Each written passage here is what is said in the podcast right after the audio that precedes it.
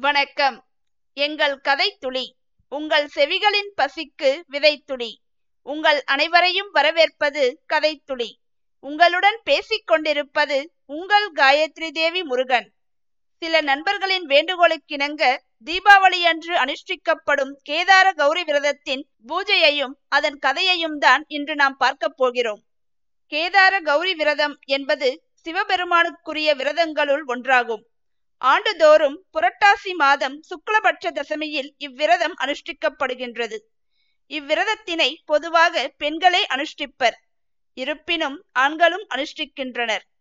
கன்னியர்கள் நல்ல கணவன் வேண்டியும் சுமங்கலிகள் தம் கணவருடன் இணைப்பிரியாது இருக்கவும் இவ்விரதத்தினை அனுஷ்டிப்பதுண்டு.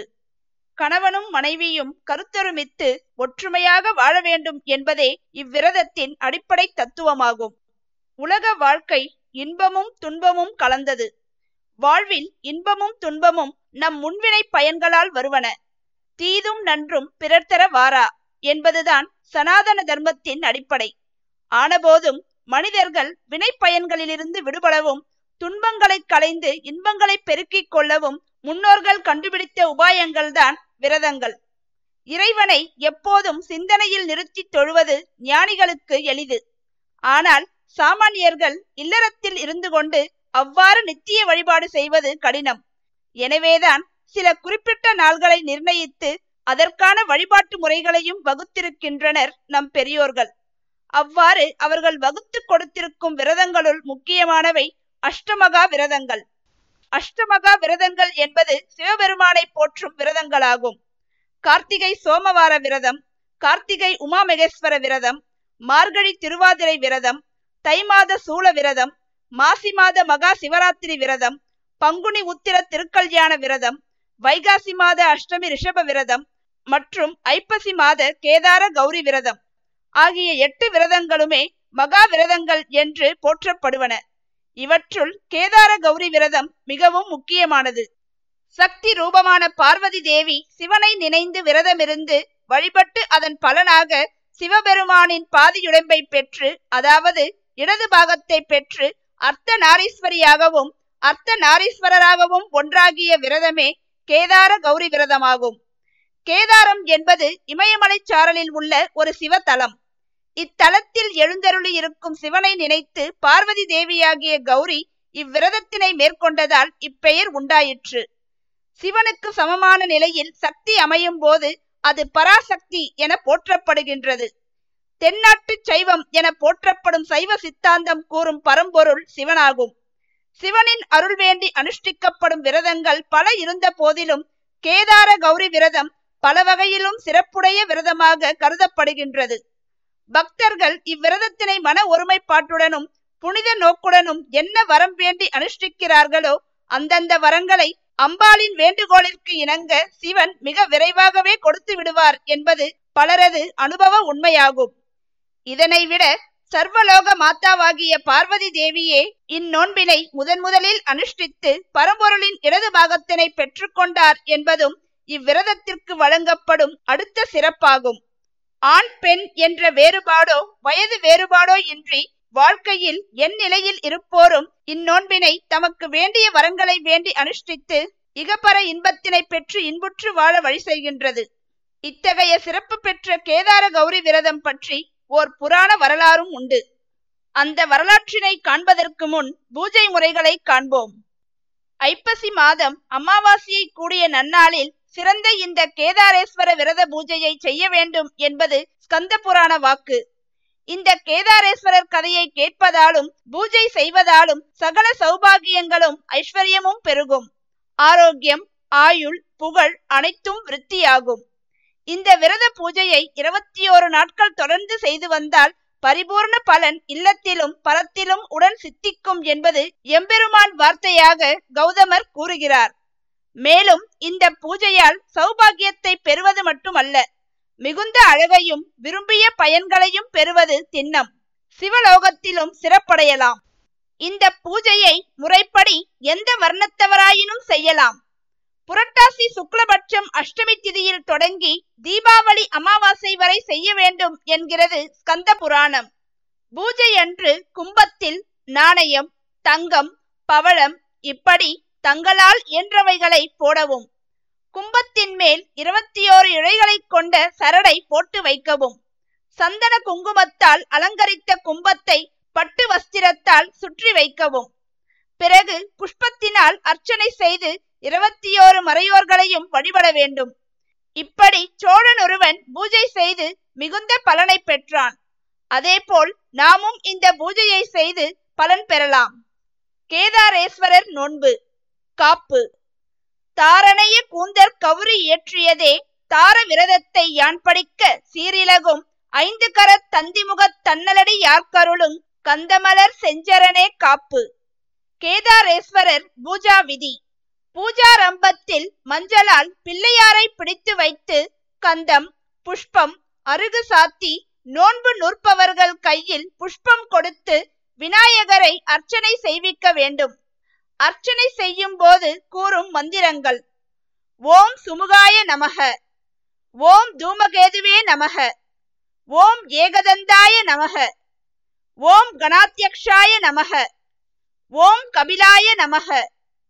ஓம் பாலச்சந்திராய நமக ஓம் கஜகர்ணகாய நமக ஓம் வக்ரதுண்டாய நமக ஓம் லம்போதராய நமக ஓம் சூர்பகர்ணாய நமக ஓம் விகடாய நமக ஓம் ஹேரம்பாய நமக ஓம் விக்னராஜாய நமக ஓம் ஸ்கந்த பூர்வஜாய நமக ஓம் விநாயகாய நமக ஓம் மகா கணாதிபதையே நமக என்னும் ஷோடச நாமங்களை ஓதி நானாவித பத்திர புஷ்பமிட்டு தூபம் ஆக்ராபயாமி தீபம் தர்ச்சயாமி என்று சொல்லி தூப தீபம் காண்பித்து தக்ஷனை தாம்பூலம் நைவேத்தியம் வைத்து தீபாராதனையான பிறகு ஸ்ரீ கேதாரேஸ்வரரை ஆவாகனம் செய்ய வேண்டும். அம்மியையும் குழவியையும் அலங்கரித்து அம்மியின் மேல் குழவியை நிறுத்தி குங்குமம் கந்தம் முதலிய பரிமள திரவியங்களை அணிவித்து பருத்தி மாலையிட்டு புஷ்பஞ்சார்த்தி அதனெதிரில் கலசம் நிறுத்தி அதற்கும் பருத்தி மாலை புஷ்பம் ஜார்த்தி நோன்பு விரதம் அனுஷ்டிப்பவரை அங்கே அமரச் செய்து கேதாரேஸ்வரரை மனதிலே தியானம் செய்து கொள்ளச் சொல்லி காசி கங்கா தீர்த்த திருமஞ்சனம் ஆட்டியது போலும் பட்டு பீத்தாம்பரம் ஆபரணாதிகளால் அலங்கரித்தது போலும் மனதில் சங்கல்பம் செய்து கொள்ளச் சொல்லி வில்வம் தும்பை கொன்றை ஆகிய மலர்களால் ஈஸ்வரரை கீழ்கண்ட மந்திரங்களை சொல்லி அர்ச்சனை செய்ய வேண்டும். ஓம் சிவாய நமக. ஓம் கிருஷ்ணாய நமக. ஓம் கேசவாய நமக. ஓம் பத்மநாபாய நமக. ஓம் ருத்ராய நமக. ஓம் கங்காதராய நமக. ஓம் சங்கராய நமக. ஓம் கைலாசவாசாய நமக. ஓம் நீலகண்டாய நமக. ஓம் திரிசூலாய நமக ஓம் நாராயணாய நமக ஓம் மழுவேந்திராய நமக ஓம் மானந்திராய நமக ஓம் காலகண்டாய நமக ஓம் கபாலமூர்த்தியே நமக ஓம் சதாசிவாய நமக ஓம் பரமகுருவே நமக ஓம் அச்சுதாய நமக ஓம் சாந்தருத்ராய நமக ஓம் நிர்மலையா நமக ஓம் மார்க்கண்டாய நமக. ஓம் அருபரூபாய நமக. ஓம் திரிபுரதகனாய நமக. ஓம் ஆனந்தரூபாய நமக. ஓம் தாமோதராய நமக. ஓம் கோவிந்தாய நமக. ஓம் பார்வதி பிராணேசாய நமக. ஓம் சூலபானையே நமக. ஓம் சர்க்குருவே நமக. ஓம் ஈசான்யாய நமக. ஓம் நந்திகேஸ்வராய நமக. ஓம் சிவபூஜாய நமக. ஓம் கேதாரீஸ்வராய நமக. என்று அர்ச்சனை செய்து கையில் புஷ்பம் அக்ஷதை எடுத்துக்கொண்டு மும்முறை பிரதட்சணம் செய்து கையில் உள்ள புஷ்ப அக்ஷதையை சுவாமியின் மேல் போட்டு தூப தீபம் காட்டி நைவேத்தியம் தாம்பூலம் சமர்ப்பித்து கற்பூர தீபம் காண்பிக்கவும். ஆச்சாரியார் நோன்பை நடத்தி தருவதாக இருந்தால் அவர் கையால் நோன்பு கயிறை வாங்கி கட்டிக்கொள்ள வேண்டும். புஷ்பமும் அக்ஷதையையும் அவர் கையில் கொடுத்து நமஸ்காரம் செய்து ஆசிர்வாதம் வாங்கிக் கொள்ள வேண்டும். முக்கிய குறிப்பு. நோன்பு கயிறை ஆண்கள் வலக்கையிலும் பெண்கள் இடக்கையிலும் கட்டிக்கொள்ள வேண்டும். கேதாரேஸ்வரர் நோன்பு கதை. ஸ்ரீ கைலாயத்தில் நவரத்தினங்களால் இழைத்த சிம்மாசனத்தில் பார்வதி தேவியும் ஈசனும் கொழுவிற்றிருக்க பிரம்மா விஷ்ணு தேவேந்திரன் முதலான முப்பத்து முக்கோடி தேவர்கள் நாற்பத்தொன்னாயிரம் ரிஷிகள் அஷ்டவசூக்கள் கிண்ணரர் கிம்புருடர் கருட கந்தர்வர் சித்த வித்யாதரர் ஜனக ஜனநாதரி சனத்குமாரர் தும்புரு நாரதர் மற்றும் உண்டான தேவ ரிஷிகளும் சிவனையும் பார்வதி தேவியையும் பிரதக்ஷணம் நமஸ்காரம் செய்து வணங்கிச் செல்வது வழக்கம். அன்றும் அப்படித்தான் அனைவரும் வணங்கிச் செல்ல பிருங்கி என்ற ரிஷி மட்டும் அம்மனை புறந்தள்ளி சிவனை மட்டும் நமஸ்கரித்து ஆனந்த கூத்தாடி சென்றார். இதை கண்ட பார்வதி தேவி அவன் எப்படி என்னை புறந்தள்ளுவான்? என்று கோபத்துடன் சிவனிடம் கேட்டாள். சிவன் பொறுமையாக பர்வத ராஜகுமாரியே அவன் பாக்கியத்தை விரும்பவில்லை. அதை விரும்பியிருந்தால் உன்னை நமஸ்கரித்திருப்பான். ஆனால் அவன் மோட்சத்தை கோரினபடியால் என்னை மட்டுமே நமஸ்கரித்தான். ஈசனின் பதிலில் திருப்தி அடையாத தேவி பிரிங்கு ரிஷியை பார்த்து உன் உடம்பில் ஓடும் இரத்தம் மாமிசம் அதனால் கிடைக்கும் சக்தி இதெல்லாம் என்னால் கொடுக்கப்பட்டதுதானே? அவைகளை உடனே எனக்கு கொடுத்து விடு என்று ஆணையிட்டாள். பிரிங்கியும் தனது சரீரத்தில் இருந்து அவற்றை உதறிவிட உடலில் சக்தியே இல்லாமல் கீழே விழுந்தான். தன் பக்தன் இவ்வாறு பலமின்றி இருப்பதை பார்த்து மனமிறங்கிய ஈசன் ஒரு தண்டத்தை வரவழைத்து கொடுத்தார். அதை ஊன்றி எழுந்து நின்ற மகரிஷி மறுபடியும் அவரை வணங்கி ஆசிரமம் சென்றார். இதை பார்த்த பார்வதி தேவி கோபத்தின் உச்சிக்கே சென்றாள். என்னை உதாசீனம் செய்தவனுக்கு நீங்கள் உதவி செய்வதால் என்னையும் நீங்கள் அவமதித்ததாகவே ஆகிறது. எனக்கு மரியாதை இல்லாத இடத்தில் எனக்கு என்ன வேலை? என்று ஈசனிடம் கோபித்துக் கொண்டு பூலோகத்தில் கௌதம மகரிஷியின் பூங்காவனத்தில் ஒரு விருட்சத்தின் அடியில் எழுந்தருளினாள். தேவி அவ்விடம் எழுந்தருளியதால் பன்னிரண்டு ஆண்டுகளாய் வறட்சியாய் கிடந்த செடி கொடிகள் மரங்களெல்லாம் துளிர்த்து பூத்து காய்த்து மனம் வீசத் தொடங்கின. பூச்செடிகளான மல்லிகை முல்லை கொங்கு இருவாக்ஷி மந்தாரை பாரிஜாதம் செண்பகம் சிறுமுல்லை புன்னை பாதிரி வில்வம் பத்திரி துலபம் மற்றும் உண்டான சகல ஜாதி புஷ்பங்கள் விஸ்தாரமாய் புஷ்பித்து சுற்றிலும் நாலு யோசனை விஸ்தீரணம் பரிமளம் வீசியது. எப்படி இந்த அதிசயம் நடந்தது? நான் வணங்கும் ஈசனும் தேவியும் விஷ்ணுவும் பிரம்மாவும் இவ்விடத்தில் தங்கள் பாதத்தை பதித்திருக்கிறார்களோ? இல்லையேல் இந்த அதிசயம் நடக்க வாய்ப்பே இல்லை. அவர்கள் இங்குதான் இருக்க வேண்டும். என்றபடி அவர்களை தேடியவாறு பூங்காவனத்தினுள் நுழைந்தார். அங்கு வில்வ விருட்சத்தின் அடியில் பார்வதி தேவி எழுந்தருளியிருக்க கண்டு சாஷ்டாங்கமாய் விழுந்து நமஸ்கரித்தார். முப்பத்து முக்கோடி தேவர்களுக்கும் சகல முனிவர்களுக்கும் ஒப்பற்ற தெய்வமாய் விளங்கும் பராசக்தியே ஈஸ்வரியே நான் இவ்விடத்தில் உங்களை தரிசிக்க எத்தனை கோடி புண்ணியம் செய்தேனோ என்று கௌதம முனிவர் வணங்கி நிற்க பார்வதி தேவி நடந்த சம்பவத்தை அப்படியே ஒன்று விடாமல் தான் கோபமாக பூலோகத்துக்கு வந்த கதையை சொன்னாள். பிறகு கௌதமர் கேட்டுக்கொண்டதற்கிணங்க அவரது ஆசிரமத்தில் எழுந்தருள சம்மதித்தாள். நாட்கள் சென்று கொண்டிருக்கையில் ஒரு நாள் கௌதமரை அழைத்த தேவி தவசியே இந்த பூலோகத்தில் நான் ஒரு விரதம் அனுஷ்டிக்க வேண்டும். தூய்மையானதும் மேலானதுமான விரதம் ஒன்று இருக்குமாயின் அதை எனக்கு சொல்ல வேண்டும். என்று கேட்க கௌதமர் அன்னையை வணங்கி லோகமாத்தா அபிராமியே திரிபுர பம்மாரி சிவகாமி கௌரி கைலாச வாசினி தேவஸ்ரூபி உம்முடைய சன்னிதானத்தில் அடியேன் இந்த விஷயத்தை சொல்கிறேன். இந்த பூலோகத்தில் ஒருவருக்கும் தெரியாத ஒரு விரதம் உண்டு. அந்த விரதத்திற்கு கேதாரேஸ்வரர் நோன்பென்று பெயர். அதை இதுவரையில் யாரும் அனுஷ்டிக்கவில்லை. அதை அனுஷ்டித்தால் காரியம் சித்தியாகும் என்று சொன்னார்.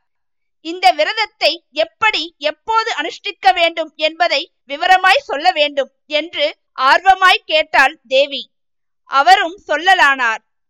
புரட்டாசி மாதம் சுக்லபட்ச அஷ்டமி தொடங்கி ஐப்பசி மாதம் கிருஷ்ணபட்ச தீபாவளி அமாவாசை வரைக்கும் இருபத்தோரு நாள் பிரதிதினம் ஸ்நானம் செய்து சுத்த வஸ்திரம் அணிந்து ஆல விருஷத்தின் கீழ் சிவலிங்க பிரதிஷ்டை செய்ய வேண்டும்.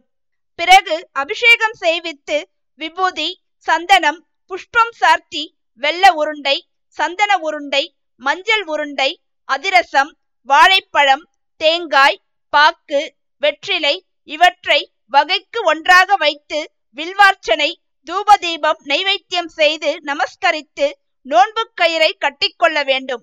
இருபத்தோரு நாளும் உபவாசம் இருக்க வேண்டும். நெய்வேத்தியம் செய்த அதிரசத்தை உட்கொள்ளலாம். நாளும் கிரமமாக இவ்விரதத்தை அனுஷ்டித்தால் இருபத்தோராம் நாள் அமாவாசை தினம் முடிக்கும் போது பரமன் ரிஷப வாகன புருஷராய் காட்சியளித்து கேட்ட வரத்தையும் கொடுப்பார். கௌதமர் சொல்ல கேட்டு மகிழ்ந்த அம்பிகை அதன்படியே உபவாசம் இருந்து விரதம் அனுஷ்டித்தாள்.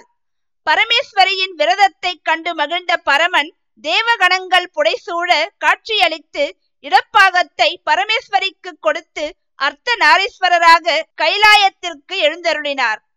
இவ்விரதத்தின் மேன்மையைக் கண்ட தேவர்கள் ரிஷிகள் முதலானவர்களும் அன்று முதல் இந்த விரதத்தை அனுஷ்டித்து வரலாயினர்.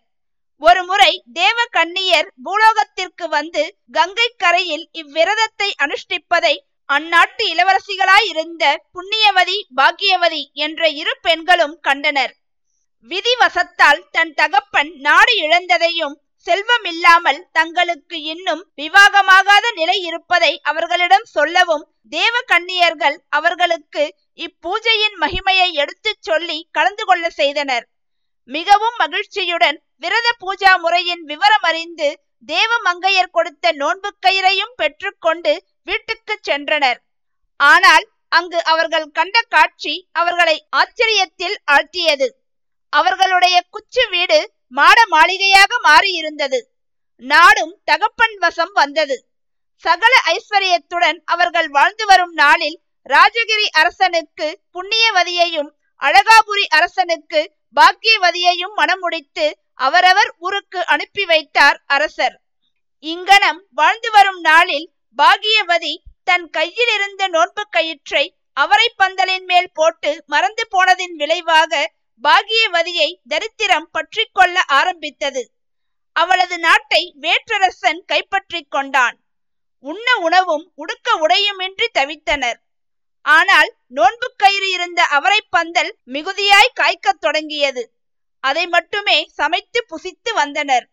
இப்படி இருக்கையில் ஒரு நாள் பாக்கியவதி தன் மகனை அருகே அழைத்து கண்ணா நீ ராஜகிரிக்கு போய் உன் பெரியம்மாவிடம் நமது நிலையை எடுத்துச் சொல்லி ஏதாவது திரவியம் வாங்கி வா என்று அனுப்பி வைத்தாள். அந்த பிள்ளையும் ராஜகிரிக்கு போய் தன் பெரியம்மாவை கண்டு வர்த்தமானங்களை சொல்ல அவளும் நான்கு நாட்கள் பிள்ளையை கூடவே வைத்திருந்து கிளம்பும் முன் வஸ்திரங்களும் ஆபரணங்களும் முட்டையாய் கட்டி கொடுத்தனுப்பினாள் அதை வாங்கிக் கொண்டு சிறிது தூரம் வந்த அவன் ஒரு குளக்கரையில் மூட்டையை வைத்துவிட்டு கட்டி கொடுத்த சாப்பாட்டை சாப்பிட்டுக் கொண்டிருக்கையில் ஆபரண மூட்டையை கருடன் தூக்கி கொண்டு பறந்தது.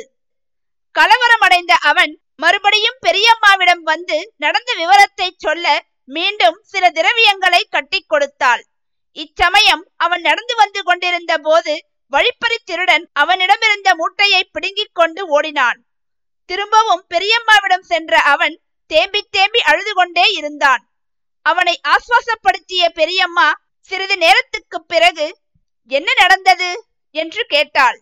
அதற்கு அவன் நாங்கள் என்ன பாவம் செய்தோமோ தெரியவில்லை. இந்த முறையும் நீங்கள் செய்த உதவி எங்களை சேரவில்லை என்று நடந்ததை சொல்லி அழுத சிறுவனை தேற்றிய புண்ணியவதி குழந்தாய் உன் தாயார் கேதாரேஸ்வரர் நோன்பை அனுஷ்டித்து வருகிறாளா இல்லையா? என்று கேட்க அச்சிறுவன் இல்லை என் அம்மா நோன்பு அனுஷ்டிப்பதில்லை. சாமி கும்பிடுவதே இல்லை. ஏற்கனவே கட்டியிருந்த நோன்பு கயிறையும் அவரை பந்தலில் போட்டுவிட்டாள். அன்றிலிருந்துதான் கஷ்டங்கள் எங்களை துரத்துகின்றன. ஒருவேளை சாப்பாட்டுக்கே நாங்கள் கஷ்டப்படுகிறோம். இதெல்லாமே அம்மா நோன்பை மறந்ததால் தான் என்று நினைக்கிறேன். இவ்விதம் தங்கை மகன் கூறிய விவரங்களால் மனம் வருந்திய புண்ணியவதி ஐப்பசி மாதம் வரும் வரையிலும் அவனை தன்னுடனே இருத்திக் கொண்டாள். நோன்பு நூற்கும் போது பாகியவதிக்கும் ஒரு பங்கு நோன்பு வைத்தாள். பிறகு நோன்பு கயிறும் பலகாரமும் பாக்கு வெற்றிலை மஞ்சள் மற்றும் சில ஆடை ஆபரணங்களையும் திரவியங்களையும் கொடுத்து காவலாக சில சேவகரையும் கொடுத்து இனிமேலாவது இந்த நோன்பை விடாமல் இருக்கச் சொல் என்று புத்திமதிகளையும் சொல்லி அனுப்பினாள். பெரியம்மாவிடம் விடை பெற்று வரும் வழியில் அந்த அதிசயம் நடந்தது. முன்பு வழிப்பறி செய்த திருடன் அவனுடைய பொருளை கொடுத்துவிட்டு சென்றான். கருடன் மூட்டையை கொண்டு வந்து போட்டுவிட்டு உன் தாய் கேதாரேஸ்வரர் நோன்பை விட்டதாலேயே இவ்விதம் நேர்ந்தது. இனிமேல் பயபக்தியுடன் நோன்பை நோக்கச் சொல் என்று அசரீரியாய் கூறிச் செல்ல சிறுவன் ஆச்சரியப்பட்டு பயபக்தியோடும் சந்தோஷத்தோடும் தன் வீட்டுக்கு வந்து அம்மாவிடம் பெரியம்மா கொடுத்த நோன்பு கயிற்றை முதலிலும் மற்ற பொருட்களை பிறகும் கொடுத்தான். பிறகு நடந்த விவரங்களை ஒன்றுவிடாமல் சொன்னான். பாக்கியவதியும் மெய்தான். என் அகங்காரத்தினால்தான் நான் கெட்டேன் என்று சொல்லி ஸ்நானம் செய்துவிட்டு வந்து கேதாரேஸ்வரரை நமஸ்காரம் செய்து கயிற்றை வாங்கி கட்டிக்கொண்டாள் அந்த நிமிடமே தங்கள் பட்டணத்தை பிடுங்கிக் கொண்ட அரசன் யானை சேனை பரிவாரங்களோடு சகல மரியாதையுடன் அரசை திருப்பிக் கொடுத்து சென்று விட்டான். முன்போலவே பாக்கியவதிக்கு அஷ்ட ஐஸ்வர்யமும் உண்டாகவே கேதாரேஸ்வரர் நோன்பை விடாமல் செய்து சகல சம்பத்தும் பெருகி சுகபோகத்தோடு வாழ்ந்து வந்தாள். ஆதலால் அன்பர்களே இப்பூலோகத்தில் கேதார விரதத்தை மனப்பூர்வமாக விரும்பி செய்பவர்களுக்கு பரமேஸ்வரன் சகல செல்வங்களையும் அனுகிரகிப்பார். இந்த நோன்பை பக்தி வினயத்தோடு செய்து சுகஷேமங்களை அடைந்து மேன்மையாக வாழ்வீர்களாக. கேதாரேஸ்வரர் நோன்பு கதை முற்றிற்று. சுபம். நன்றி. வணக்கம்.